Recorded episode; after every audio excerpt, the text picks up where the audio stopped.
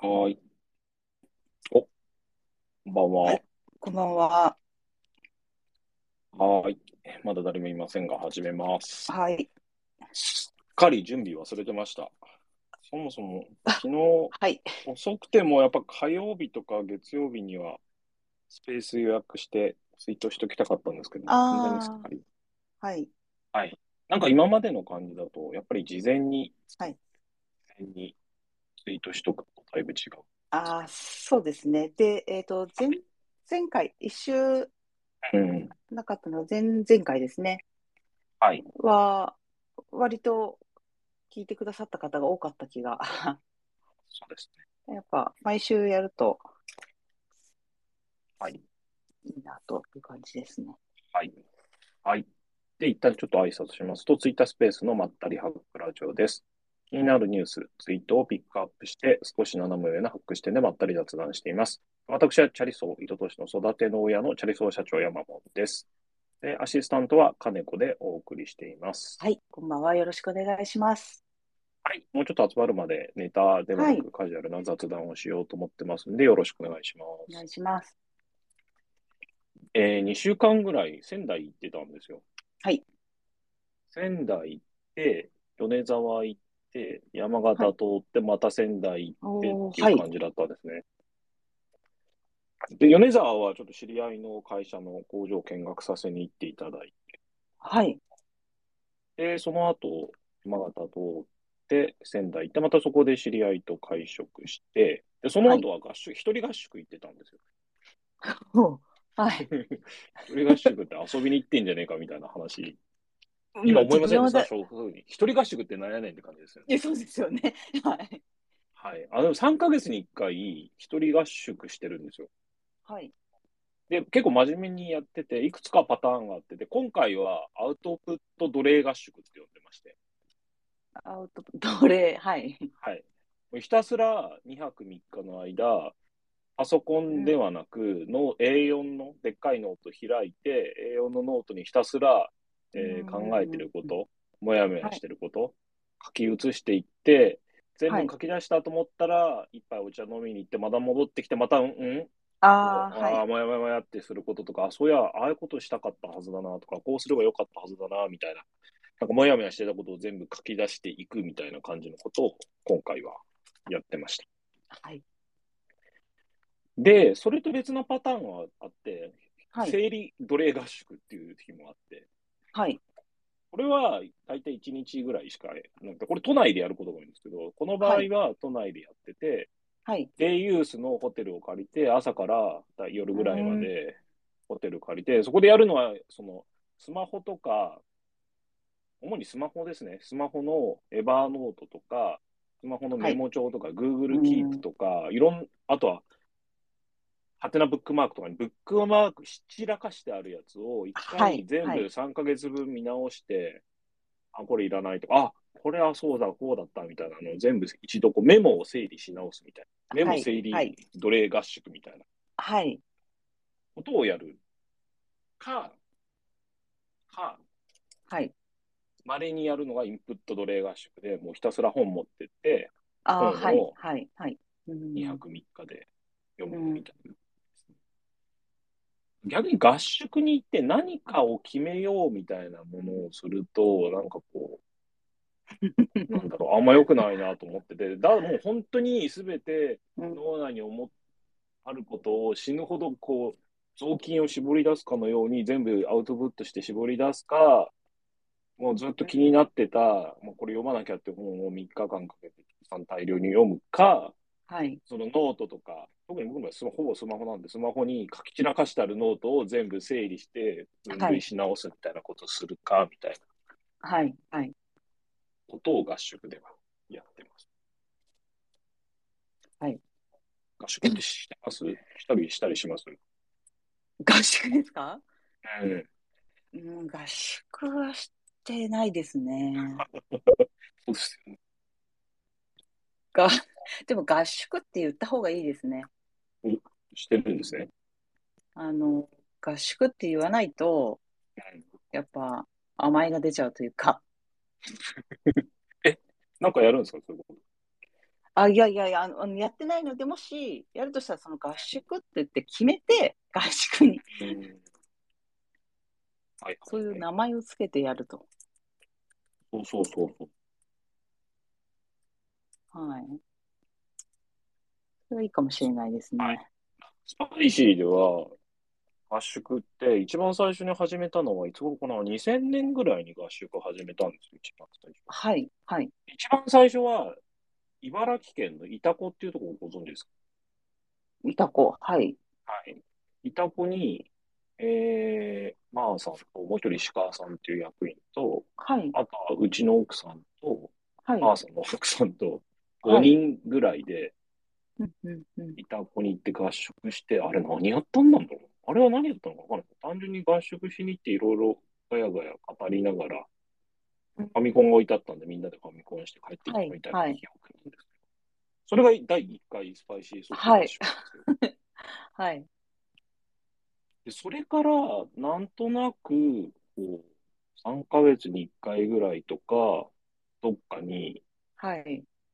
まあ最初の頃は全員じゃなくて幹部だけみたいな感じああ、で、そう、そうでしたね。はい。私いた山頃の梨、初めの頃は、そうでしたそうでね。すね。山梨はい。のリゾナーレとか行って、これも何話してたんだろうな。なんかどちらかというと、今後どんなことしてこうか、みたいな話をしあ、ていたんえいですよ。えいえ、はい、はい、でも、なんかやっぱりある時に、その、スパイシーで第一段階でぐっとうん、こう成長したのが、アプリゲットってそのゲームのメディアのはい。広告をインターンの子たちが直販って言ってゲーム会社に直接売りに行くはようにい、なった時が、はなんかい、それまではなんかこう、なかなかこう頑張ってみんなで営業したり案件取ってきて開発の仕事をしたりしながらも、まあ、売り上げがじわーっとしか伸びない。そうのん、 3000万が4000万、5000万になりうるやんみたいな感じだったのが、うん、多分5000万弱ぐらいだった売り上げが1年で急に2億超える3億手前まで一気にバンって伸びた1う年ん、弱があっうん、て、うん。で、そうすると、もう会社の中が人が、まあ、エンジニアも営業の人もサポートの人も、まあ、とか一気に増えて、うん青山のオフィスがあまりにも手狭になったんだけど、うまだん現金に余裕がないから、この、このまま青山でオフィスを倍にするとかちょっとしんどいなと思っうんて、アルバイトの人たちが、その青山だと大体半蔵門線でみんな来てたんで、半蔵門はい。線経由で、どこか安いオフィスがないかなと思って探した先が、うん、うん。えー、九段、九段九段だっけ下。九段下はい、市ヶ谷の駅だったんですよ。はで、あい。そこの九段南のビルを借りて、あ、ワンはフい、ロアは借い。りて、そこに引っ越してったっていうう感じだったんですん、よ。でも、その頃やっぱり急に人が増えて、エンジニアが増えて、なんだか今までみたいに幹部3、4人ぐらいで、にゃむにゃ話し合って、夜までオフィスで飲んで、はい。で、そこからさらにテンション高かったら、青山のバーに出かけて、またさらに飲んで、で、帰ってきたらまた部屋で飲みながらそこで寝て、みたいなことを、なんかそれ合す宿、るよう、 は、はい。そう、毎日合宿みたいな。雰囲気でもなくなってきて、なんだろうな、みたいな時に、ついうっかり、なんだろう、今だと、そんなミッションとかビジョンみたいな言い方するんですけど、その頃だとは経い。営理念を会社で作りましょう、うみたいなこん、とが書いてあって、そこでは経い。営理念を、じゃあ、そのところはスパイシーイズムみたいな言い方をしていて、はい。そう、こう、うちの会社はこういう方針ですうみたいなもん。のを一枚にまとめて、うちの会社はこういう方は針い。なんですよみたいなのをみんなに面談の時に話したりとかするはい。中で、はなんい。かこう、個人的にはトップダウンするの嫌だなと思って、じゃあ3ヶ月に1回合宿しに行って、イはズムい。をみんなで PDCA 回そうみたいあなあ、こはとをい。始めはたい。のが、あの、イズはムい。合宿のはい。はい。走りだったんですよ。あれ結局ああ、。何年ぐらいやってたの ?5、6年続いうてたようなん気がするんですけど、あれが結構良くなかったですね。やらない方が今思ってよか、なんかよ、やらなきゃよかったなと思ってて。ああ、そうですか。いや、なんでかっていうと、なんかこはい。う、なんて言うんでしょうね。僕からしても、みんなの意見を結局聞き入れながら、こう、たちょい多数決的にやっぱ作ってるから、僕自身もなんかちょっとモヤモヤしてくるんですよ。ああ、うーん、はい、これはい、がはいい、い、はい、は俺い。って別にこういうふうに会社したいわけじゃないんだけどな、みたいうな。ん、モヤモヤ感がある。そうで、です僕もね。モでヤも、モヤうん。感ある割には、働いてるみんなも、えーこれって結局社長が押し付けてるんでしょってモヤモヤ感ももっとあるみたいうん、な。だったら押し付けちゃった方が早いのかなと思うんですよね。うちうのん、会社これ、みたいな方が、うん、うん、みたいなう感じん、でいいとう思ん。うんですけど。うん。うんあのーそこら辺から結構疲れましたね。あの合宿の時はどうしても何か出さなきゃいけなくて、出したらそれをやれ、やらなきゃいけないっていうのが、うん、なんか、目的になっちゃったのかもしれないですね。そうですね。ただ、あれってでも具体的に、は例えい。ば各事業とか、各サービスとか、各部署の何が問題で、どういうふうにしたら良くなるだろうみたいな話し合いなんてほとんどしてなくて、はい。なんかやっぱこう話してる内容って、その抽象的な話じゃないですか。そのなんで、すごい、ちょっと僕覚えてないですけど、頑張ろうみたいなことしか言ってないわけじゃないですか。じゃあ頑張るってどういうことそういうことしか話してないわけあです。僕雑に言うと。だからあれいくら話したって、なんかじゃあ頑張ろうねって気持ちにちょっとなるけど、具体的になんかこう、仕事の問題点が解決するわけでもないし、楽しいんですよ。特になんか最初の頃は全員参加じゃなかったんで、はい。幹部プラス来たい人だけみたいな感じだったから、はいまあまあ、はいそうは言っても、まあまあ楽しかったわけですね、話し合って。はいいや。山田さん、これでも正直なとこちょっと宗教っぽく思うんですけどね、みたいな話をして、そうだよね。はい。でも宗教と違うの、こうやって PDCA で回ってるからそこが違うんじゃないのみたいな話をしたりして、話し合うきっかけになってたから、はい。もうまあそういう面では良かったんだけど、ある時からそれじゃいけないなと思って、全員にしちゃって。はい。はい。はい。その時、金子さんいたかななんか、ぐ群馬の水上温泉に行って、いなかったかもしれないですけど、ええ滝に落ちるとか、なんか、えっ結構いたんですね演劇僕演劇をするみたいなやつですよね。はい。あれの時しんどかったですね。なんか、行きたくないって言ってる人が2割ぐらいいて、そうですでね。それを無理やり連れて行きつつ、うわーっていう感じでしんどそかうったですね。ですね。あの、確か辞められた方もいいらっしゃったと思うんですよね。行きたくなくて。うんはい。あ、でもね、やめって言ってたけど、やめなかった、結局。あ、そうですか。連れて行かされるんだったら辞めるって言ってたエいはいンジニアさんが何人かいたんだけど、ええ結果別に辞めなかったんですよね。うん。多分言うほど何かうん僕が一方的に研修するみたいな感じではなく、うん、単純に川を泳いだりしてるだけだし、あ、そうそうそうですね。うん。話し合うときは一応立て付け、別にみんなフラットで話してて、社長だからどうとか、はい役員だからどうみたいな感じでは話してなかったと思うんで、はい。まあ、それもあって、嫌だなっていう人はいたけど、辞めなかった、辞めるには至らなかったのかうん。なは思っておりますが、なんかね、幹部合宿とかやってもなんかうまくいく気しないですね。一人でやった方がいいですね。はい。それか、本当になんかこう、有志で部活動、会社の中で有志で部活動があって、本当その、行きたい人だけ行くみたいな方がいいんだとえ思う。えうん。で、会社の中でも5人以上集まるんだったらお金は出しますみたいな福利厚生の方がいいのかなと。うん。逆もあって、これは金子さん知らない時代だと思うんですけど、そのはい全社員、家族も連れてきてもいいし、連れてこなくてもいいし、彼女でもいいから、はい別。に行きたい人は全員 iPhone 連れてきますみたいなことを何年かやってた時があったんですよ。はい。はい。でもそれは本当に、羽田集合、あ、成田集合とはい。成田解散の、解散と集合以外は基本自由時間。ええはい。はい。ほぼ9割じ自由時間で、2泊目の1日だけ、えっと、カート大会が1時間あったのと、ええあと夜、なんかこう、ダンスショーみたいなの借りてたから、ええ借りてる席はみんな来てもいいし、あ、別一緒にに。来なくてもいいしみあたいなはい。はい。はい。っていう感じの超自由な感じ。うんで、これは別に誰も文句言わないし、楽しみにしてるんだけど、かといってでも会社としてやってみるのかっていうと、またそれまた一週間ぐら いで、なんかいいやったらっていうのも、うんっていう。はい。はい。うん。なんかそれよりなるも、ほどなんかみんな8時間きちんと働い、まあ、8時間じゃなくてよくて6時間ぐらいでもいいから働いたら、はい。なんて言うんでしょうね。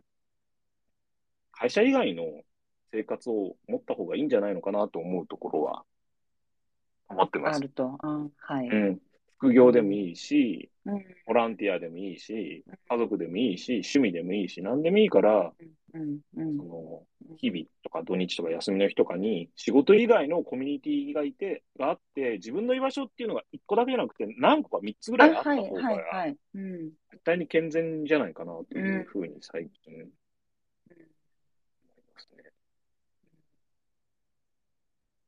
スパイシーの、その新卒さんがいっぱい入り始めた頃って、まあ、新卒さんだからみんな仲いいじゃないですか。はい。まあ、仲悪い人もいるんだろうけど、まあまあ仲良くって、はい。朝から晩まで会社までいて、会社しかコミュニティないと、うまくいってる時はいいんだけど、なんか噛み合わなくなると壊れちゃうんですよね。うん。それが全てになっちゃいますからね。うん、そうなんですよ。っ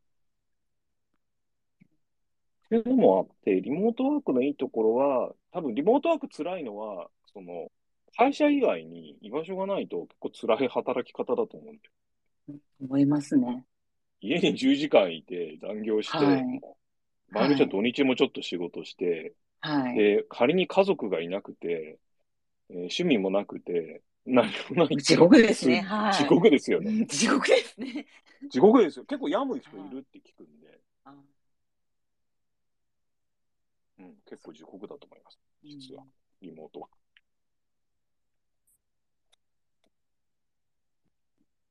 はい。あまり、まだ集まってる感じではないですが、進めちゃいましょうか。そうですね。はい。はい。はい、集まっていただいてる感じではないんですが、始めていきます。ツイッタースペースのまったりハックラジオです。気になるニュースやツイートをピックアップして、少し斜め上なハック視点でまったり雑談しています。私は、チャリソー、人同士の育ての親、チャリソー社長山門です。そしてアシスタントは金子でお送りします。はい。こんばんは。よろしくお願いします。はい、それではす進めていきましょう。一つ目のネタはですが、IT 菩薩モローさんに喧嘩突です、はいえーエンジニアの転職 YouTuber、IT 菩薩モローさんが語るエンジニアの組織論やキャリア論なんですけれども、あ僕から見ると転職エージェントとしてはモローさんは大先輩なんですけれども、うん。エンジニアとか経営者っていう視点から僕はもう一つ見れる中で言うと、たまに、うーんうーんって思う時があるので、ちょっとはい。これはモロさん公認でえー物申しさせていただきます。はい、それでは金子さん進めてください。お願いします。はい、一つ目いきます。えー経営者は副業をやるより本業で成果を出した方がコスパが良いと主張しがちですが、はいエンジニアの定着を考えると、はい。 1、他社に行かなくても良いと思えるほど魅力的な仕事を用意できる。2、は他い。社のことを気にならなくなる程度の年収、待遇を用意できる。はい。あ少なくとも一つ、もしくは両方がないときつい気がします。なるほど。うん、どうなんでしょどう、う僕別に副業をやってもやらなくてもあんま気にしない、はい僕はタタイプなんですね。多分昔は全然違ったんですけど、今はもう全然別に社員の皆さんが副業してるかどうかよりも、お金を払わさせていただいている勤務時間の間に成果を出してくれるか、成果を出してくれないかしか気にがならないというか、うんなんかそれを割り切って考えてて、今日ツイートツイートしたことにも書いたんですけども、はいそのこの5、6年ぐらいの僕のポリシーとしては、働きたい時だけ働いてくれればいいです。うんうんうん例えばですけど、昨日飲みに行って、めちゃくちゃ、えー二日酔いで辛いんだったら、えー全然休んだらええじゃんと。そういう時二日酔いでお休みですで全然問題ないです。うんあとは、今日、めちゃくちゃ例えが古いですけど、ドラクエの発売日なんで、並びに行きます。あ、うん行ってらっしゃい。で、ドラクエ買ったんで、二日休みます。はい、休んでクリアしてきてください。うんだし、うんで、ああ、ドラクエもクリアしたし、飽きたし、働きたくなったって言ったら、はい、戻ってきてだし。はいで、もうや、会社を例えば辞めたくなった時に、いや、1ヶ月前だに言えよとか、プロジェクト終わってから辞めるよとか、まあ、正直昔は言ってたし、はい、はい。あとなんか、バックレた社員がいたら、バックレた社員の家まで行って、ピンポンって押しに行ってたし、そうですね、はい、ははい。い。だから今なんかね、逆にもう、あー辞めたいときは今日、今すぐでも全然いいですよ、だし、仮にまあ今すぐ万が一辞めたとしても、一応建前としては戻ってきたいときは、い、はいつでも声かけてね。ではいもちろん声かけてきて戻ってきたいって言ったときに、採用するかしないかは、その時のポジションの空き具合と、その人の辞めた時の辞め方とか、はいその人はいに期待できることとか、すべ、て総合的にそのはい、はい。突然辞めたから NG みたいな決めつけはしないんですけど、はいまあいろいろ総合して本当に取るかどうかはいろいろ考えますけど、うんまあ基本的には戻ってきたいんだったらもういつ誰でも戻ってきたいですって言ってくれたら前向きに対応しますっていうスタンスにしてるんですよ。うんだからなんかそもそも、だから副業してるかしてないかとか、その、なんていうの、社員の全人格を支配しようとするよううんな、なんかこう、気持ちが良くないなっていうふうに一つ思うんですよ。あとなんか、あと、思い入れ入れすぎない。これやっぱか、なんていうんでしょうね。一緒に会社始めた共同創業者みたいな存在とか、うん新卒で初めて撮った、えー、可愛い少年少女たちみたいなもの、すごい思い入れがあるんです よ。はい。あのー、多分新卒1号、高卒、高専から入った M 君とか、うんまあ、本当もう2年目ぐらいから、入社2年目ぐらいから仲が、うん、こいつ本当嫌だな、みたいな、こ多分嫌だなっていうのは全面的に嫌いとかじゃなくて、はい。入社しても、もらう前にオンラインでバイトしてくれてたし、入社してもらった後も、わざわざ、えっ、と、実家、田舎の実家までご挨拶しに行って、はこれい。から一緒にやらさせていただきますんで、お願いしますぐらいまで挨拶したし、すごい期待してたわけですよ。はい。一緒にアルバイトもやってた子が入ってくれるんで、すごい期待してて。でも、やっぱその過剰な期待、なんで、お前、うん自分で学生の頃はあそこまでやれてたのに、うん就職した瞬間こんなになっちゃってんのみたいな。こう、期待の反面の怒りとか。はい。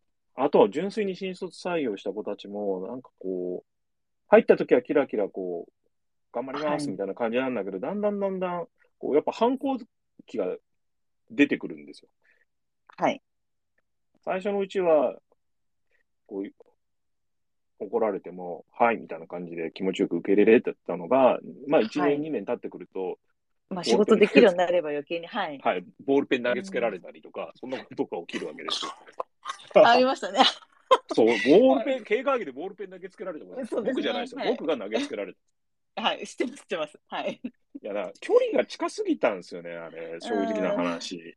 なんて言うんでしょうね、もう少しお互いに別な人格だし、社長はもしかしたら、0から100まで会社に全ての人生かけてるかもしれないけど、共同創業者だって多分0から60ぐらいでしかないし、はい社員はもちろん結構仕事を楽しんでくれて、好いてくれてたとしたって0から40ぐらいでしかなくって、40%ぐらいしかか、はいやっぱり人生の40%でぐらいでしかないから、そこをなんかこう距離感きちんと作っておかないと、100%でぶつかってくる方と40%しかない人の間はにい。こう衝突が生じると、すごい不幸が生じちゃったなと思ってて。はい。だからこの話はそもそも本業がやるより本業で成果出した方がいいとか、会社が本業を許す、あせ副業を許すか許さないかとか、副業を許さないっていうんだったら魅力的な仕事をどうのこうのの前に、なんかやっぱこう、うんえ距離感がええええ大事じゃないかはいなっていうのはがい僕はまず一つすごく思いはまいすなねる。ほど。うん。で一緒に仕事をする人とは、いや、今の金子さんにしても、一緒に仕事するって決めた瞬間、僕基本的にはご飯食べに行ったりとか、絶対しないようにしてて、はい。その、なんていうんでしょう、あんまり距離感近づきすぎた瞬間、なんかこう、一緒に仕事するときはお互いにプロとしていい意味で演じてる状態。はい。はい。野球選手で言ったら、こう試合に出るぐらいにテンションを上げて、うん金子さんに接するときは、社長としてきちんと良い社長であろうと思って接したいと思ってるんで、はい。でもそれって、10時間ずっとはできないんで、うん。そのお話しするときだけ、そこにやっぱりきちんと集中したいし、そうじゃないときは、うなんて言うんん。でしょうね。距離感があった方がいいかなと思ってて、例えば、うん今、リモートワークだから関係ないですけど、僕、ある時から社長室を作るようにしたんですよ。へえ。あの、昔のく九段の頃の社長室とは違くて、完全に隔離した社長室をある時から作るようにして、それなんでかっていうと、みんなと会う時は可能な限り、そのみんなと会うための演技した社長室演で技自あー分を作ろうと思って、そうじゃなくて、はなんかこう、作業して集中してるとき、はい例えば、エクセルいじってたり、まあ、あんまりあいいことじゃないですか、開発してたりみたいな、集中してるときに声かけられると、イラッとするじゃないですか。あうんみたいな感じになっちゃって、はい。それで怖いとか言われることってあるんですよ。はい。だからそういうなんかもう、人と会いたくないときはもう社長室にこもる。もしくは社長室にいるかどうかすらわからないようにする。はい。で、その代わりみんながいるところに行くときは、もう、まあ、可能な限り、その、フレンドリーな状態を作って、そこに行はくいみたいな感じのことあははいするようにして演まじす、て、はい。うん。うん。なるほど。はい。では、二つ目。次行っちゃいましょうか。ははい、い。行きましょう。はい。えーテストコードを書かない、一切書くつもりもない、自社開発企業は割と多く見ますが、社長や開発組織のトップの方針によっても大きく左右されるため、入社する前によく確認しましょう。えー動けば何でもいいと思っている社長は少なくないので、自社開発企業の環境に夢を見すぎないことが重要です。はあ、はい。えこれーテストコードっていうのは何かっていうと、はい、えっと、機能を提供するためのプログラムとは別に、はそいの機能を提供するためのプログラムがきちんと動いてるかどうかを検証するプログラムのことをテストコードっていうんです。はい、で、そのテストコードがないとどうするかっていうと、作ったシステムをリリースするときに人が手でチェックしなきゃいけないんです。ちゃんと動いてるかどうか。はいはいで、まあそうすると自分が書いたとこ以外のところが壊れたことになかなか気づかなくって、リリースした後に壊れてると怒られることがあるので、テストコードが、テストコードがいっぱい書いてあると、えー手でチェックしなくても自動で他の部分がきちんと動くかどうか確認できるみたいなものになるんですね。うん、で、まあ、うん、この話で、まあ、この話自体の是非は置いといてですけど、やっぱりこう、エンジニアさんが実際に働くときって、こう人によってはこのテストコードってすごいその、これで言うと書くか書かないかみたいな話になってるんですけど、全く書かないおかしな会社っていうのがあるんですけども、はい、なんかテストコードの量がむちゃくちゃ多くって、疲弊してる会社もあるんですようん。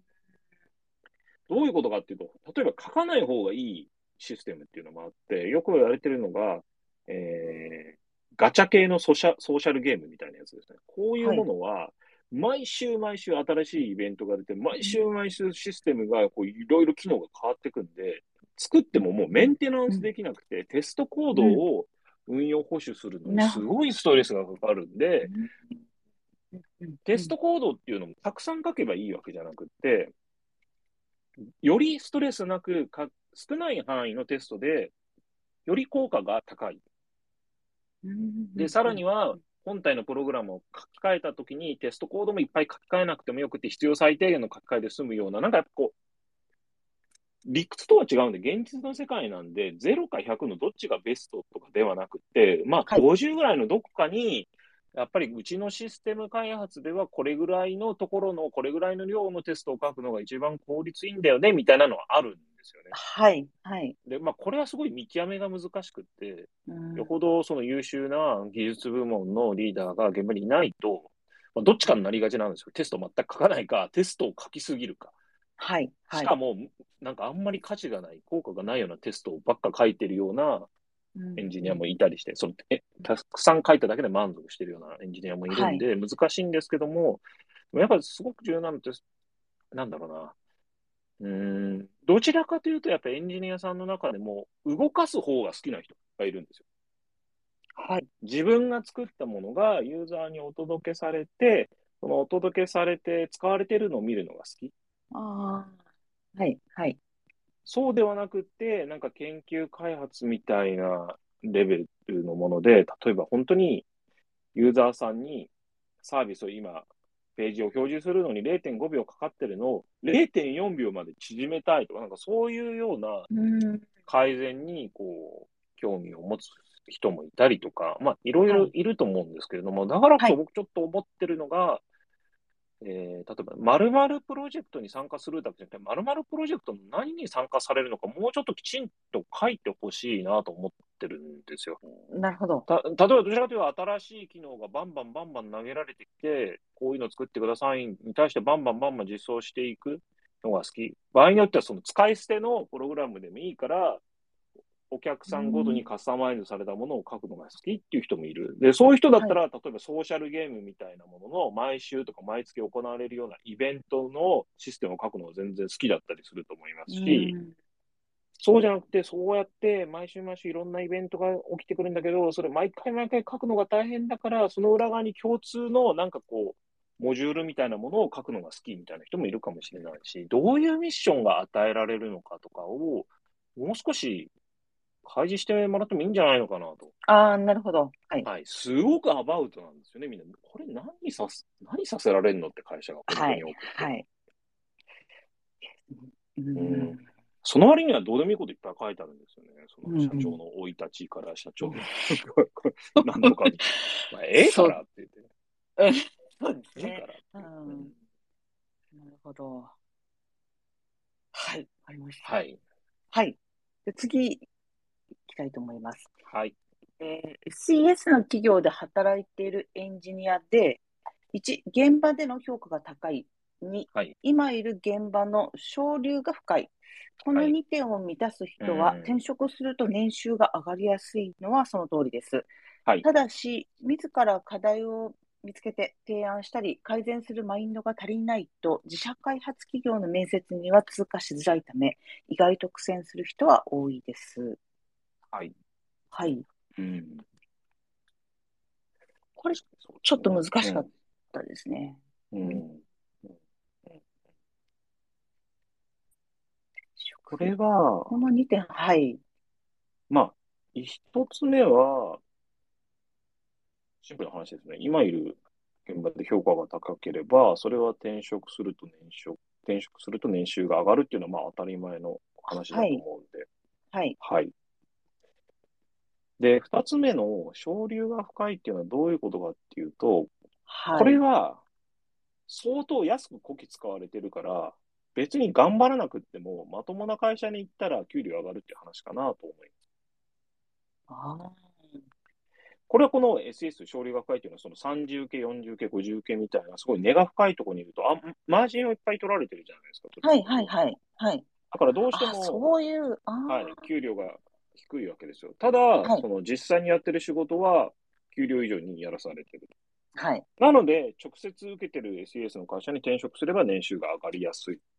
あなそういうこはい。で、これは他にもパターンがあって、地方の開発会社さんとかもあるあるな感じですね。地方の開発会社さんの中には未経験を受け入れますと。で、受け入れるので、20万円か、月20万切るような額面で未経験を採用するんですよ。と。はい。で、これは僕は別にいいと思うんですね。だって何もできないわけですから、未経教験ですね育するのも考えると、まあ20万切ってもいいのかなって思うところもあるんですけど、はい。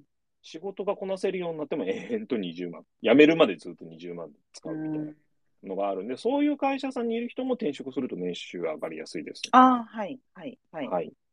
うーん。なのなで、るほど本当未経験の人は逆に割り切って1社目は開発経験を積ませてくれるんだったら、年収にこだわらないで、えー仕事を始めた方がいいんじゃないのかなという感じですよね、はい僕の中でははい。あーそれより、は、その後にきちんと上げてくれなかったらすぐに転職する。まあ、はい、はい。上げてくれる会社だったら上げてもらって残ってくる。うん、うん、うん、うん、うん、うんなん。で僕は経営者さんに言いたいのは、その別に無理して新卒にその年収400万とか払う必要ないというか、その自社サービスやってると払い、払えるから払っちゃいますけど、そうじゃないんだったはらい無理して払わなくていいと思うんですよ。年年収20万でも全然いいと思ってて、その代わり、はい。半年経って案件をきちんと任せています。同じレベルの人を取るんだったら、えー月収30超えるねって思うんだったら、その時に、そのね、30まで上げてあげる、一気に100万上げてあげるとか、ではい。さらにはい。はもうプロジェクト一人で任せてもやれるじゃんってなるんだったら、はい。まあその人の相場間レベルのじゃあ400万、500万まで上げるとかっていうのをきちんとした方が、最終的には会社が強くなってくるんじゃないかなと。うんうんうもちろん一つのやり方としてずっと全員20万でこき使うっていうのもあると思うんですけど、それは会社が大きくなっていかない。はい。はい。はい。 20万でいいと。家払わないで20万でもいいけど、これはできる。あ、こんなにできるようになったんだったら、外から取ると300万かかる、400万かかると思ったら、その相場レベルまでスパッと上げるのを僕はお勧めしまはい。ありがとうございます。はい。次いす。はきます。これ最近のことですね。えーい。そうですね。なぜ、えーなぜこの内容と話題になったフジロックの CM ですが、お客さんになりづらい層を外して、対象を絞ってマーケティングを行ったお手本のような事例だと思います。えー SARS のプロダクト開発も似ていて、万人が少し興味を持つより、一部の人が体験を出しても使いたいと思うプロジェクトの方が可能性があります。そうですね。これはそうです一ね応このフジロックの CM って、その40代ぐらいのおじさんがあの渋谷の路上で踊っってるみたいはいなはいはい。 CM で、なんかはい若者たちからおじさんとキモいみたいな感じで、はい。なんかほんとフジロック行くおじさんってこういう感じのおじさんが多くてキモいよね。みたいな現実ではくたびれてて、で、そのくたびれた現実を癒すために。に、こういうフジロックに行っている。え本当おじさんたち、おばさんたちってキモいみたいな感じキでやっモてるい。ええーショック。 ショックですよね。はい。いや、でもこれ炎上してるけど、すごくいい炎上だなって思う。僕、たい最初は、こはのいフジロックの CM が、その、はい誰かですよ、女性であったりとかはい、仮に若者であったりとか、誰かをけなしてる。はいその、誰か特定の層の人たちの悪口を言って、それで炎上してんのかなと思ってみたら、全然そんなことがなくって、もう純粋に、おじさんが若者の頃の気持ちを忘れないまはいま、はいはいはいみんなで、こう、まあ、フジロックの現場に行って踊って、うわーいって楽しむことを、こう、うはいまく CM で表現してるわけじゃないですか。すごくこういい CM だなと思うんですよ。しかも誰も傷つけてなくって。はい。はい。はい。で、僕、この話に関しては、この、モローさんがおっしゃってる、まあ、サースのプロダクトどうのこはういのはいみたいなビジネスの話よりも、僕がやっぱイラッとするのは、はおい。じさんがクラブに行ったりとか、え例えば、その、おばさんが、なんかこう、はいじゃあ、肩がガバッと開いてるセクシーな服を着てると、キモいとかって結構平気で言うじゃないですか。はい若い子。若い子っはいて言っても、子供が言うならまだいいですけど、10代はい後半とか20代が言ったりとか、メディアでもそういう言葉使ってると思うんですよ。はい。今日見たのはメディアで一件見たのが、はい。えー、ヤフーで見たんですけど、はい。えー、おじさんが、おじさんになっても性欲もりもりはの罪深いおじさんたちみたいな記事があったんです よ。あ、あつまり、おじさんが、例えば、全然意味がわかんない。はいはい性欲があることを罪深いって書いてあるんですよその記事ああ。はははははこれってではも、妙齢のおばあちゃんとかおばさんが、セクシーな服着てると、うんこんな年にもなって、うん女っぽい格好して気持ち悪いって言ってるのとほぼ一緒だと思うんですよ。あー一緒ですね。はい。はい。。はいい。はあいと。最近もう一つ、プレジデントかなんかの記事で見たのは、はい。使えないおじさんを黒字企業が切るみたいなの書いてあったんですよ。働かないおじさんを黒字企業が切り始めたみたいなの書いてあったんですよ。はいで、。はいこれもすごく良くないと思ってて、はい。これ、働かない、えー、なんだろう、働かない高収入、高収入だけはいはどいはいはい働かない社員を切り始めたは、僕は、これは事実だからいいと思うんですよ。はい。はい。でも、こここに、う働かない社員じゃなく、ん働かないおじさんってつけることが、これはい。考えてみてほしいんですけど、こう、はいおじさんをおばさんに置き換えたときとか、おじさんをもし黒人に置き換えたときとか、はい。どうですかはい。ってことではい。はい。はいどうですかがですよ。本当に。はい。うん、だからこの、年取ったおじさん、おばさん含めて、なんかそうやってこき下ろすのって良くないし、僕はそうやっておじさんをこき下ろすのがすごく良くないのは、女性の、差別されてる女性の改善に、さらにつながらなくなっていく要因にもなると思うんですよ。なんでおじさんたちはこんなにいじめられてんのに、うんうんうんうんさらにうんうんうんうん。言われんのみたいなことも言い訳が出てきちゃうんで、ねえええおじさんだろうがええええ、おばさんだろうが、若い子だろうが、うんうん誰だろうが、そうやって何にも悪いことしてないのに、うんうん年齢の原因とか性別の原因で悪く言うっていう文化が良くないなと僕は思ってて、このフジロックの件はそこがすごいイラッとしましうんうんうんた。うん。そうですね。このちょっとモロさんの話とは全然違いますが、はそういうことですね。はい。そうです、そうです。はい。ということで、あの、ここで一旦ブレイクしたいなというところがありまして、あ、そうですね。諸さんネタはブレイクしましょそうなんです。はい。で、山本さん、あの、どうしても言いたいという、う。はあのい。ツイートがあるようなんですが、あ、それそはうです、そうどうでいっす。そたうツイでーすトなんでしょうか。先週のツイートですよね。先々週だ。先週どうしてもこれはツイートしたいというか取り上げたいみたいな話をした話で、時間がなくてスルーしたんですけども、はい、はい、これは多分電車の中の話で、はい電車の中か飛行機の中に席に座ってた時に、隣のおじさんの足の位置があ自分の体の側にめり込んできていると。で、その女性が左の見知らぬおじさん、足の向きがおかしい。こういう痴漢と言えないけど不快なことっていうのを女性は日々味わってるし、それを毎度やり過ごさなきゃいけないのがおかしいっていうのを見て、お結構、この人がすごくヘイトだなと思ったんですよね。差別的な発言してるなと。これなんでかっていうと、はい二つあって、はいおじさんがまあ、おじさんというか、僕は正確にはこの人ですよね。僕がしてるわけじゃないんで、なんでおじさんってくくられるんだろうっていうのはちょっとイラッとするんですよ。はい。この見知らぬ、左にいた見知らぬ A さんが、この人に対して不快な思いをさせただけだから、それをおじさんってくくることに僕ちょっとイラッとしてるんですけど、そうじゃなくって、うんうんうんこよく女性が男性に女性のこと分かってほしいっておっしゃるじゃないですか。はい皆さはんいはいはい。これ、おじさんのこともちょっと分かってほしいこともちょっと解説したいなと思ったんですけどええはい。おじさんって身長、例えば170から170 80ぐらいあるじゃないですか。はい。それに対して女性って150とか、人によっては140じゃなういでんすか。はいはい。これだけ身長が違う違うのに、席のサイズがじゃあ同じって差別じゃないですかって見方もできないですか。うだん。から同じ席のサイズに対して女性の方はぴったりだともし思ってたとしたら、普普通の男。性はむちゃくちゃ窮屈なんですうんうんうんうんうん。よ。まあ、それをみんな頑張って、うんうん。まあ、迷惑かけないようにしようと思ってると。うんうんうん。ね相当体の大きい男性っていうのは、飛行機とか新幹線の自由席みたいなところは、すごく窮屈で苦しんでる。うんうん。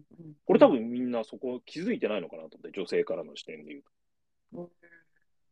あともう一つ、これ別なツイートで見たんですけど、は骨い格がどうも男性と女性は違くて、女性って足組むときに、組んだ足と組まれた足をピタッてくっつけて組めるじゃないですか。あ、はいはいはい。で、男性ってあそういう足の組み方あんまできないんですよ。多分そう股ですね関節の組み方かあら、ーどちらかというとガニ股にどうしてもならざるを得ない。あーなんかたまに細い男性はくっついてますけど、まあ大概は開いてますよね。そうそうそう。なので、はいこのおじさん、まあ、おじさんって呼んでいいのかわかんないですけど、この左側にいた人が足をこう、はいあなたの方にこうんうんううん来て、不愉快な思いをしたことは本当にかわいそうだと思うんだけど、はい。おじさん、痴漢とかって決めつけるんじゃなくて、これ女性がよく言うように、体の大きい人が同じサイズの椅子に座ってるって相当しんどいことだし、うんうんうん股関節も違うから、そういうのって一言言えばいいじゃんっていう感じですかね。そううんうんなんでこういうふうに最初からこの人は痴漢だって決めつけて、女性は一方的にひどい目に遭ってるって決めつけるのかなって、そうやって女性と男性、お互い分かる余地があることなのに、決めつけるのが本当に嫌だうんうな。んうんなんかこういうのが本当嫌だなって思います。そうです。ちょっと、でもこの方はちょっと敏感になっちゃう。なんか一回あったのかもしれないです。日々味わってあそうでるすしねっていうふうに、はい、言ってるところを見ると、一回なん確かかに強いそういうことがあって、ちょっと敏感になってしまってんじゃないかなって思いますね。そうそうそう。だからそれだからこそさらになるほど腹が立つのは、電車に痴漢してる奴らはぶっ殺したくなりますよね。なんかええお前らのせいそで。うだから、そうそうそう、だからそうなんだよって思いますよね。そうそう本そうそうそう。当いや、お前らのせい本でひひどい目に遭うから当にいや、やめろっ本ていう当にそうなんですよ。うん、なんでやっちゃうんですかね、あれ。本当はね。うん。あ、でもこれに関係ないネタで、ちょっとこうあるんですけど、これはいよく夫婦間あるあるネタだと思うんですけど、はい。そのトイレの蓋を男性 が、ああの、蓋じゃないか、便座か、便座を上げて、あ、あげて、うん引きは解いは放い。をすると。はい。で、それを締め忘れると。はい。で、さらには立ってするから少し外が汚れてると。ふざけんなと、座ってやれっていう女性いらっしゃるじゃないですか。はい。はい。はい。はい。僕、あれ結構はいひどい話だなと思ってて、はい。何が言いたいかっていうと、あれって、はい。女性に対して生理のことを全くわからないで暴言吐いてる男性と同じ発言だなと思ってるんですよ。どういうことかっていうと、男性の体って座ってやるようにできてないんですよね。それ多分皆さんご存知ないと思うんですけど、男性座ってやると大変なことになるんですよ。私、割と大人になってから知りましたね。あの、すあ座のってできるんだって。できないと思ってたんですよ。いや男の人は。実はできないんですよ、厳密に言うと。すごくす座ってやるとまずあるのが、前から外に出ちゃうことがあるんですうんうんうんよ。であともう一つあるのは、あの、体の中の排泄器官の構造的に座った状態ですると、立った時に出ちゃうんですよね。あ、はいはいはいはい。あ、残って残るってる。ええままはい。あーなので、男性はやっぱ立ってやらないといけない、はい。体的に立ってやらないとすごく辛いんですよ。はい。だから、なんかそこも、こう、女性がよく、もうちょっと女性の体のことを分かってほしいってはい男性にはい言はういはいように、女性も男性のこともう少しだったら分かってほしいなーって思うのが、のなんとなく言いたかったところです。それか、お互いに分からんよっていう姿勢も大事かなと思って、やっぱり究極的に女性のことは分からないじゃないですか、男なんて。いや、あの、わかんないことがあった方がうん。いいと思います。はなんいか。全部、なんか最近みんな全部こう、わかろうとしてて、うあれん。ですけど、いいんじゃないですかね。お互いわかんないことあった方が。そうですね。うーん。それもあるし、なんか分かんないことがあるって分かっとくのが大事かなと思ってい、や、全部そう分かったと思ういやより。そうなんですよ。そう、いや、本当そうだと思います。はい。はい。とか。はい。はい、じゃあ、ここからは、はい、あの、はいちょっとブレイク終わったので、ここからは、はいモモンツイートに、あま、ということで。はそ。いうですね。はい。えっと、読みますね。えーはいベンチャーは最初はバックオフィスに力を入れない方が良いです。社長がすべて理解して、社内の業務フローを整備して、アウトソーシング企業に手伝ってもらう方が良いです。社内で担当が一人しかいないポジションを作ると厄介なことしか起きません。はい。はい、ここれれは実僕が言体いたかっ験でしたょうのか。は、そのバックオフィス、バックオフィスっていう総務とか経理とかをええ適当にやった方がいいって言ってるのとはちょっと違って、総はい務、まあ、経理とか労務とかはきちんとやらないといけないと思ってるんですけども、はいまず一番最初やっぱり厄介だったのは、経理が必ずどうしても一人雇うじゃないですか。はい。ここが、やっぱ何してんのかわかんなくなるんですよね。うん何やって、この人が、例えば忙しいとか言うんだけど、本当に何が忙しいのかすらもわからない。あーで、その人が休むと会社が進まなくなる。辞めると、う私が辞めたらどうなるんですかみたいなのを、こう、恐喝してくるとか、結構あるんですよ。それはけ経理さんに多いことってことですかまず、経理がベンチャー確実に最初に入れる、こういうバックオフィス部門の一人だと思うんですけど、はいはい。本当に信頼して任せて、その人が、例えば社長の経営方針を理解して、はい。経営方針や現場に合った業務フローを構築してみたいなことができる人だったらいいんですけど、まあ、は大体経理の伝票を入力できるぐらいでしかないんですよ、大体の人が。はいはいでそういう人を入れてっても、はいうんなんかこう、ブラックボックスができて、その本来は会社の事業計画に合った決算を出したいのに全然数字が合わないんだけど、それがなんでなのかもわからない。で、だ、で、その次に、じゃあ、そういう経理の伝票入力のスタッフとは別に、経営管理部長みたいなのを何人か入れたことあるんですが、はいこれもまた、うん、うんどうにもならないですね。二人ぐらいいましたけど。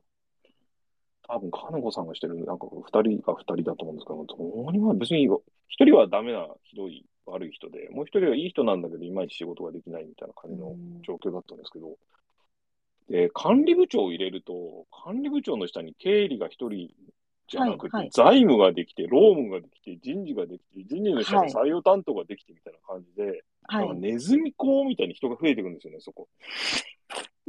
はい。でも50人しかいない会社に10人もバックオフィスいたら、どんどんいやコストオーバーですよ大。変そうですね。うん、でもそういう状態があっという間にできちゃうんですよね。はい。だからといって、経理一人みたいなポジションを作っておくと、そこがめちゃくちゃブラックボックスになるし、だからといっていきなり組織化してきちんとやろうとすると、それがあっという間に人が人を呼んでって、みるみはるいみるみる増えていくんですよ。うん。本当厄介でも、だったら社長がルールを作って、はい。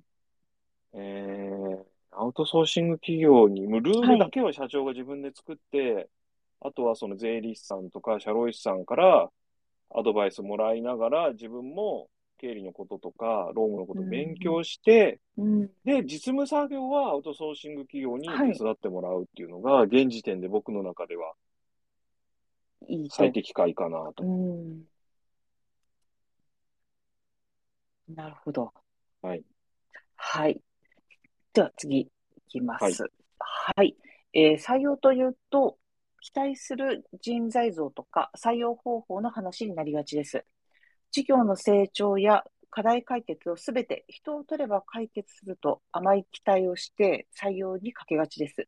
でも、事業戦略、ビジネスモデル、プロダクト、組織、業務フローやルールを改善した方が効果が出るのではないでしょうか。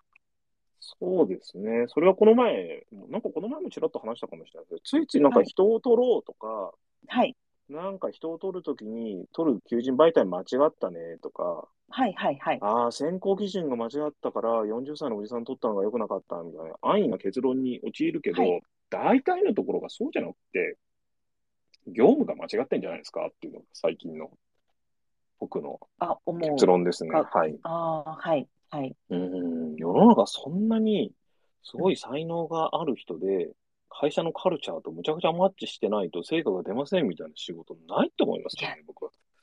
そうですね。うん。い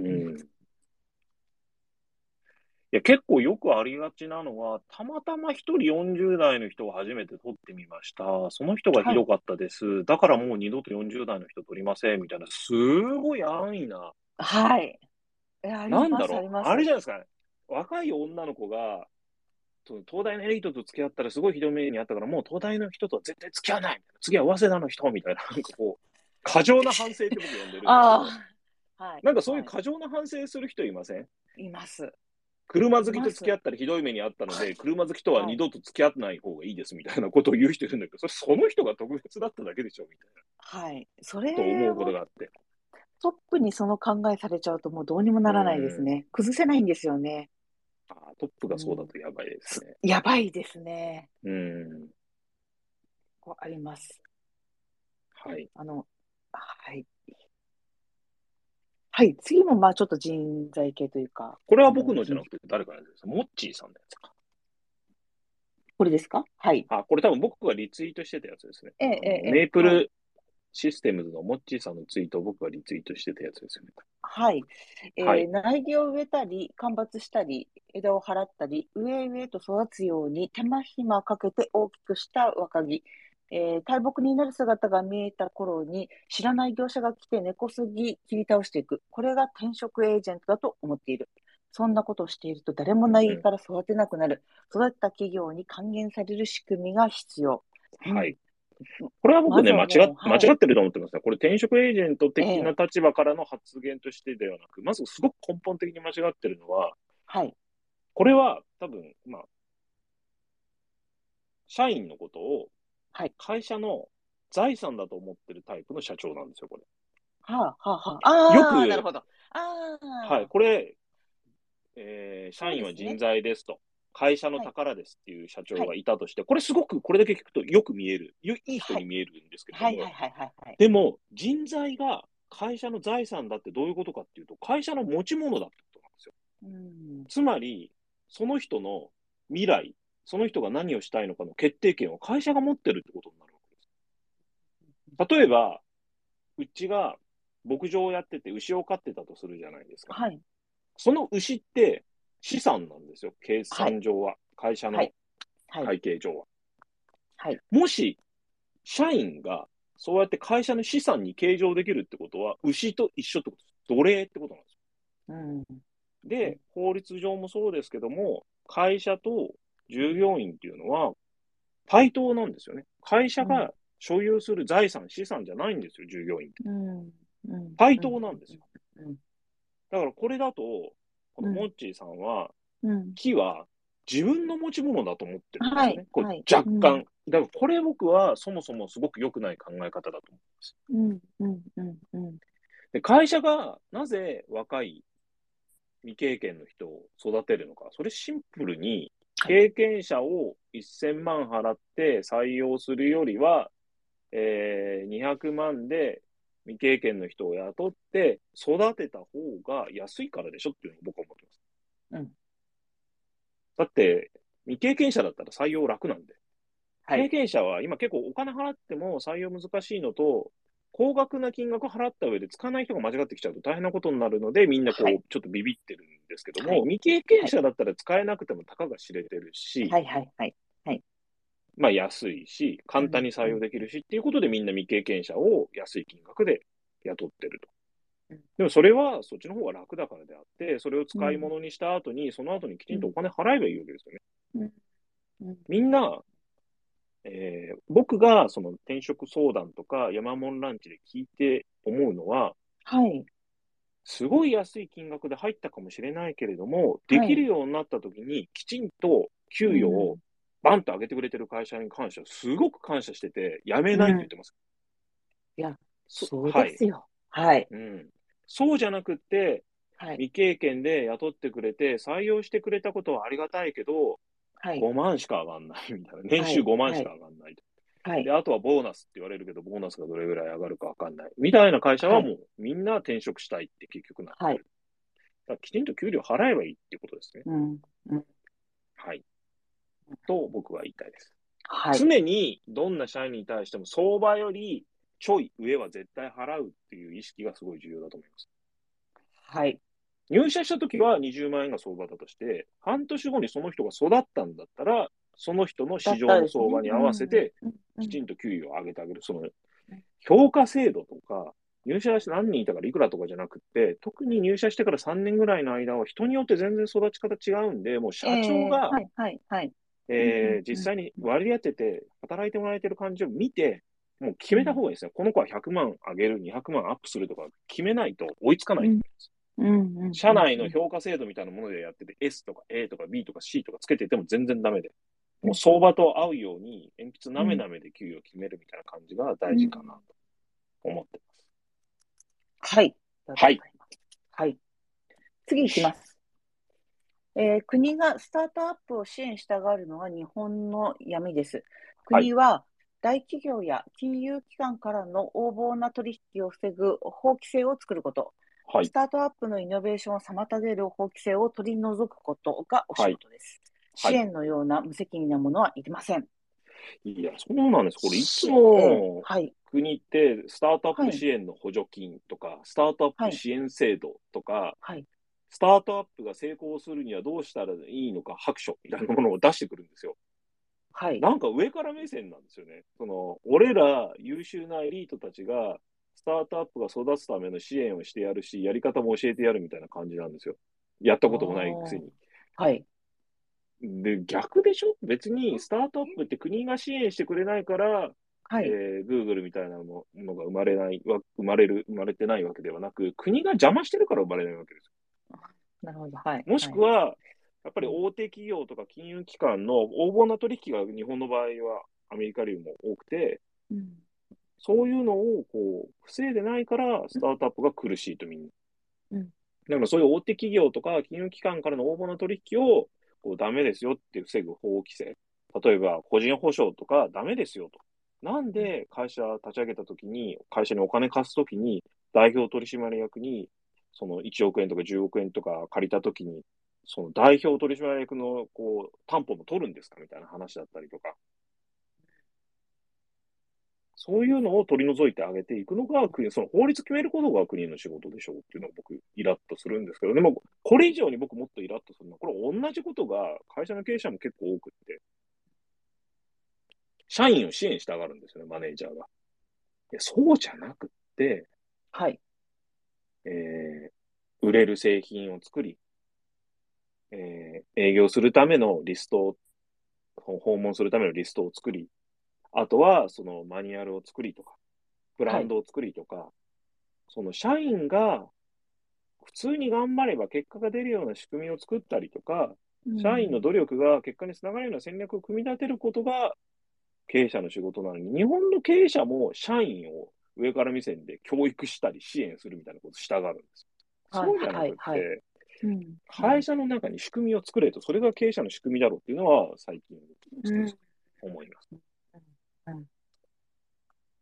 まあ例えば、そのうん営業マンに対して、その営業とはみたいな精神論をこう教えたりとかするよりは、きちんと、その、なんて言うんでしょうね、ニーズがあるお客さんの一覧を営業マンに渡してあげたりとか、そもそも売れる商品を作ったりとか、そこを努力するべきなのに、みんななんかこう営業マンを教育して、なんでお前は売れねえんだ、ちその、はい、売るための努力が足りないとか、うんうんそういう、なんかマネージャーが無責任なのが日本の経営の特徴かなと、まあ国もそうですけど、特徴かなとはい思はいっておりまして、うんはい。はい、このネタはいつも思うところです。なるほどはいはい。次読みます。はい。はい、えー幹部や社員からの提案や異論に対して議論をしてしまい、感情的になり、自分の正しさを証明しようとする、はい。承認欲求は最悪のあるあるです、はいえー情報収集をして、現場、現物、現実を把握するフェーズと、意思決定は切り分け、社員との議論は避けましょこれ、僕もこれははいは昔いすごいよくあったんですけど、う。はい、例えばですよ、はい、まあじゃあ仮に、あ、リモートワーク明日辞めるって仮に僕が会社に言ったとするじゃないはでいすか。、はい、はい、そうすると、社員の人はなんでですかって言ってきて、いや、それはリモートワークよりそれはオフィスの方がいいに決まってるだろうって言って説得しようとする。はい、いや、でもなんとかじゃないですかって向こうも言ってきて、そうはい言い合いになってくる。はい。こういうふうに結構なんか会社の中で議論になりがちだと思うんですよね。はい、はい、あもしくは社員が提案してくれた倫理書みたいなものに対して、これとこれおかしいじゃん。何考えてんのこれみたいな。これで本当に効果出ると思ってんのみたいな。いや、効果出ると思ってます。何を根拠にじゃあ効果出ると思ってんだみたいな言い合いが始まってくる。はい、はい、はい、でも僕はその、最近できる限り分けるようにしていて、情報収集をするフェーズ、このフェーズは自分の意見を何一つ言わない方がいいと思ってるんですよ。はい、うーんってこと、あ、いいと思ってるんだ。どういうふうにいいのあ、教えてもっと詳しくて、どういうことやるのみたいな。あ、なるほど、なるほど、みたいな。あ、そういうふうにやるんだ、うんいいね。ほうほうほうって。っていううん、相手の話を理解したりとか、もしくはうん相手の状況の周りにあるものを理解するような時は、もうとにかく聞くしかないと思ってるんですよ。うん、もう絶対議論しちゃダメだ。相手の言いたはい言わせたいことを全部言わせてあげるし、相手の言ったことに対して評価しない。これは言い訳じゃないかとか、そういう話をできる限りしないようにする。うん言っちゃった瞬間何も言ってくれなくなるんで、全部理解するように努めるのと、はい、で、十分ある程度情報収集ができたなと思った段階で、はい、分かった。まあちょっと結論だけでやらないとか、やるとか。で、そこから先はもう議論しない。うん、多分全部言った後で、まあそれでもなんでですかって食い下がってくる人いると思うんだけど、ええ、はい、はい、まあ全部言わせた後だったら、まあでも全部聞いた上で、ちょっと今回はなしだと思うっていう結論だけでそれ以上言わないように僕は基本してる。うん、うん、うん、まあそこで理由を言っても、ある程度言ってもいいんですよ。さらっと言ってもいいんですけど、むにゃむにゃだからみたいな、そこからまた議論が始まっちゃうのはうん、良くい。ないというか、もう特に全部聞いてあげたっていう自負があるんだったら、それ以上は僕はもうそれ以あ上聞かないですあ、。はい、はい、これは一回決定なんで、ただ、自分のなんか現実の認識が間違ってる場合だは、意思決定が間違ってる可能性もあるので、なんかはい状況が変わったりして、え気がついたことがあったらいくらでもまた教えてね。うん、うん、で、自分の現実の認識が間違ってることに気づいたときにもしかしたら意思決定は当然変わる可能性があるんで、はい、異論は唱えるなみたいなことはなくて、意思決定はしたけど、なんか気になることがあったらまたいつでもうん異論を上げてください、提案を上げてくださいうん、例えば僕が認識してる事実認識と違うと思う情報があるんだったらどんどん上げてくださいみたいな感じで。うん、多分前はなんか僕は腹落ちさせようみたいなことをすごく思ってたんですよね。その自分が考えてる方針をはい、村井さんにも理解してもらいたい。村井さんが納得してもらって腹落ちしてもらって動いてもらいたい。うん、で、その結果、こう議論が始まっちゃって、喧嘩が始まっちゃってうん、多分お互いに腹が立ってる。あいつふざけんな、人の言うこと聞かないで、みたいなのはこっちは思ってるし、向こうもうん、わけわかんないこと社長言ってるし、うん、うぜえなって思ってるってことが起きがち。で、さらには頭ごなしにいつも言われてしんどいっていう人も出てくるし。はい、はい、で、どうしたらいいんだろうと思ったんですけど、頭ごなしに言うのと、社長が意思決定するのと違いが最近分かってきて、はい、結局、どっちだとしても社長が決めるしかないんですよ、これ。で、その、の時に頭ごなしって言われるか、分かりましたって言われるかの違いは、全部相手に言いたいことを最初に言わせるかどうかなのかなと思ってなるほど、はて。い、はい。うん、でその上で結論だけ出す。別に説得する気もなく、これは決定事項なので、決定事項としてやってくれますかやってくれますよね。会社である以上やってねっていう感じですかね。うんうんっていう感じに最近はしてて、社員と議論はししないようにしないように、はい、はい。、まあ、話を聞いてあげる。議論しないというか、話は聞いてあげる。で、はい、はい、会社で起きてることは全部理解する。うん、で、その上で決めるときはもう決めると。うん、まあ、やっぱりその、ある現場では納得感いかないけど、会社全体としてもこうしなきゃいけないっていうときは絶対あるんで、納得させるなはんいそうですねて無理なんですよね。そうですね。はい。はいただ知っとかなきゃいけないんで、うんある現場ではこういうひどい目に遭ってるみたいなことはきちんと分かってあげなきゃいけないんで、うん。はい、情報収集はしなきゃいけないなというのと、情報収集やっぱり昔してなかったなって感じですね。なんかみんなと話してたようなつもりではあったけど、情ええ報収集をはほいとんどしてなかったなって感じがする。うんで、その理由が、やっぱ言い訳を許さないっていう姿勢ですかね。言い訳、あーうんそう言い訳を許さないっていう姿勢を貫くと、みんなやっぱり言わなくなるんで、そうです何ね。が起きてるのか分からなくなるあんですよ。はい。なので僕の最近のポリシーはどんどん言い訳言ってねっていう感じです。そうですよはい。わかりました。はい。はい。今日はこれで、そうはい。以上になりますね。はい。そうですね。はいというところで今ねじ、ゃあ、すごいびっくりしたことがあって、ええノーションをさっき閉じちゃったんですよね。はい。そうですセかリ。フが書いてある。はい。今日はこれで終わりです。えーはい最後に、。あ今開きました。今日はこれで終わりです。はい。最後に宣伝金子さんお願いします。はい、えー4月から人材紹介業を始めました。ベンチャー向けのエンジニア特化型です。技術の勉強方法からキャリア、副業、独立までエンジニアさんの人生をサポートしていきます。詳しくは山本さんのプロフィール欄を見てください。はい。なんか個人的な感想なんですけど、はい本当に4月から何にも知らないところからこれ始めてるじゃないですか。全然、その、転職とか、えはい、エージェント業っていうのは素人の我々が始める中であ試行錯誤しながら、はい、あ少しずつ会が見えてきたなという感じで、さらになんかちょっとこっから先、 ええ1年後ぐらいに積み上げていくべきものっていうのも見えてきたので、はい、エンジニアの皆さんに貢献できるような転職はいエージェントになれるのかなと思ってるのと、僕らはがいやりたいのは、企業とエンジニアをマッチングするんではなくって、エンジニアさんがお客さんであるっていうような転職エージェントをやりたそういですね。と思ってます。はい。マッチングじゃないです。で、特に絶対やりたくないのは、求人ニーズがある、えー企業さんに人を探してきて押し込むみたいなこと絶対やりたくなくって、はいあくまでもエンジニアさんがお客さんなので、エンジニアさんに良い会社の求人情報をお届けして、そこではい、いいうんうん転職っていうのが生まれるようにしたいなというふうに思って頑張ってます。はい、はい頑張ります。